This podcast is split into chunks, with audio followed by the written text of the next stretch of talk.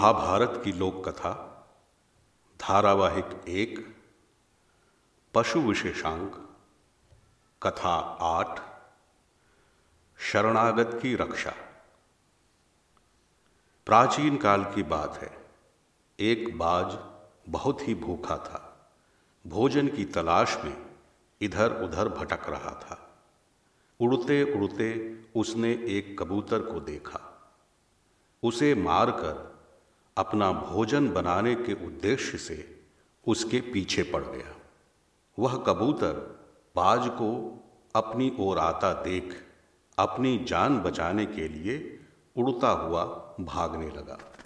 भागते भागते वह उशी नगर पहुँच गया। वहाँ भी बाज उसके पीछे ही रहा तो वह उशी नगर के राजा वृषदर्भ की शरण में चला गया और बोला महाराज, मेरी रक्षा कीजिए, मुझे प्राणदान दीजिए।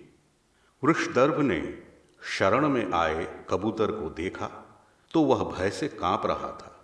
उन्होंने कहा, किंतु बात क्या है? तुम इतने भयभीत क्यों हो? कबूतर ने कहा, महाराज, एक बाज मुझे अपना भोजन बनाने के लिए मेरे पीछे पड़ा है। मैं भागा भागा फिर रहा हूँ। एक आप ही हैं जो मुझे प्राणदान दे सकते हैं। वृक्षदर्भ ने उसकी चिंता को कम करते हुए कहा, तुम अब इसकी चिंता करना छोड़ दो। मेरी शरण में आए हो, अतः तुम्हें चिंता करने की कोई आवश्यकता नहीं है। मैं तुम्हें अभयदान देता हूँ। जब तक तुम मेरी शरण में हो, सुरक्षित रहोगे। यह सुनकर वह कबूतर आश्वस्त हुआ। और राजा की गोद में जा बैठा। कुछ ही देर में उसका पीछा करते वह बाज भी वहाँ आ गया। उसने देखा कि वह कबूतर राजा की गोद में निश्चिंत होकर बैठा था। तब वह राजा के पास गया और बोला, मैं बड़ी दूर से इस कबूतर के पीछे उड़ता चला आ रहा। यह मेरा भोजन है। अतः आप कृपा करके इसे छोड़ दीजिए। ताकि मैं इसे मारकर अपनी भूख शांत कर सकूँ। राजा ने कहा, शरणागत की रक्षा करना राजा का धर्म होता है। यह मेरी शरण में आया है। मुझे इसकी रक्षा करनी ही होगी।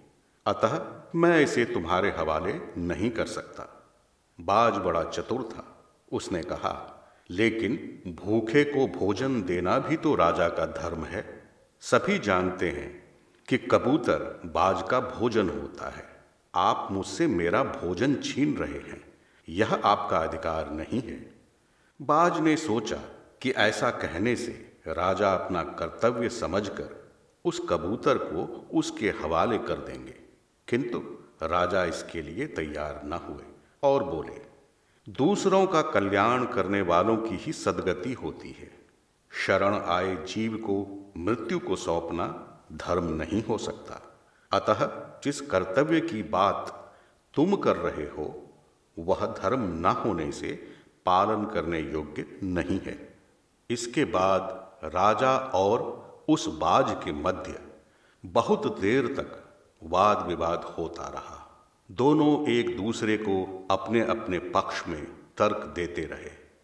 किंतु राजा कबूतर को सौंपने को राज़ी न हुए। अब बाज से न रहा गया। उसने कहा, आप चाहे जितने भी तर्क दे दे, किंतु इससे मेरी भूख शांत नहीं हो सकती। आप मेरी इस भूख को शांत करने का कोई उपाय अवश्य करें। यह मेरी विनती है और आपका कर्तव्य भी। राजा ने सहमत होकर कहा, यह ठीक है। चूँकि मैंने तुम्हारे भोजन को तुमसे छीना है, अतः तुम्हें यह अधिकार देता हूँ कि तुम इसके बदले में जो कुछ भी मांगोगे, वह तुम्हें मिलेगा। बाज ने कुछ देर सोचकर कहा, ठीक है, यदि आपको इस कबूतर से इतना ही स्नेह है तो मुझे इस कबूतर के बराबर भार का अपना मांस ही तौल कर दे दीजिए। तब मैं इस कबूतर को आपकी शरण में छोड़ सकता हूँ। यह सुनकर राजसभा में हाहाकार मच गया। सभी उस बाज को मार डालने को उतारू हो गए। किंतु राजा ने सभी को शांत किया और कहा, आप लोग कृपया शांत हो जाइए। इसमें कोई अनुचित बात नहीं है। मुझे बाज की बात माननी ही पड़ेगी, क्योंकि उसके भोजन को छीनने का अधिकार मुझे नहीं है। राजा के ऐसा कहने पर राजसभा तब शांत हुई। किंतु उसके बाद जो हुआ वह अविश्वसनीय था। एक तराजू लाया गया और उसके एक पलड़े पर उस कबूतर को बिठाया गया। दूसरे पलड़े पर राजा ने अपने शरीर से उतना मांस काट कर रख दिया जितना उस कबूतर का भार होगा, किंतु तराजू झुका नहीं। उन्होंने अपने शरीर से कुछ और मांस काटकर तराजू पर रखा। फिर भी वह तराजू न हिला। उसके बाद राजा अपने शरीर से जगह जगह से मांस काटकर उस पर रखने लगे। किंतु वह तराजू था कि हिलने का ना भी ना ले रहा था। राजा का शरीर पूरी तरह से लहू लुहान हो गया। सेवक, मंत्री, रानियाँ और प्रजा सभी चीतकार करने लगे। आसमान में काले काले बादल घिराए मेघ गर्जना करने लगे। किंतु मांस रखने के बाद भी वह पलड़ा नीचे न आया। राजा के शरीर का लगभग समूचा मांस उस पर रख दिया गया। फिर भी उसका भार कबूतर के बराबर का न हो पाया। तब राजा ने स्वयं को उस पलड़े पर रख दिया। यह देखकर सभी देवतागण उशीनगर चले आए। उन्होंने राजा को शरणागत की रक्षा के लिए बलिदान देने के कार्य को अमूल्य कहा और उनके शरीर को अमृत से नहलाया। उनके शरीर पर उत्तम पुष्पों की वर्षा की।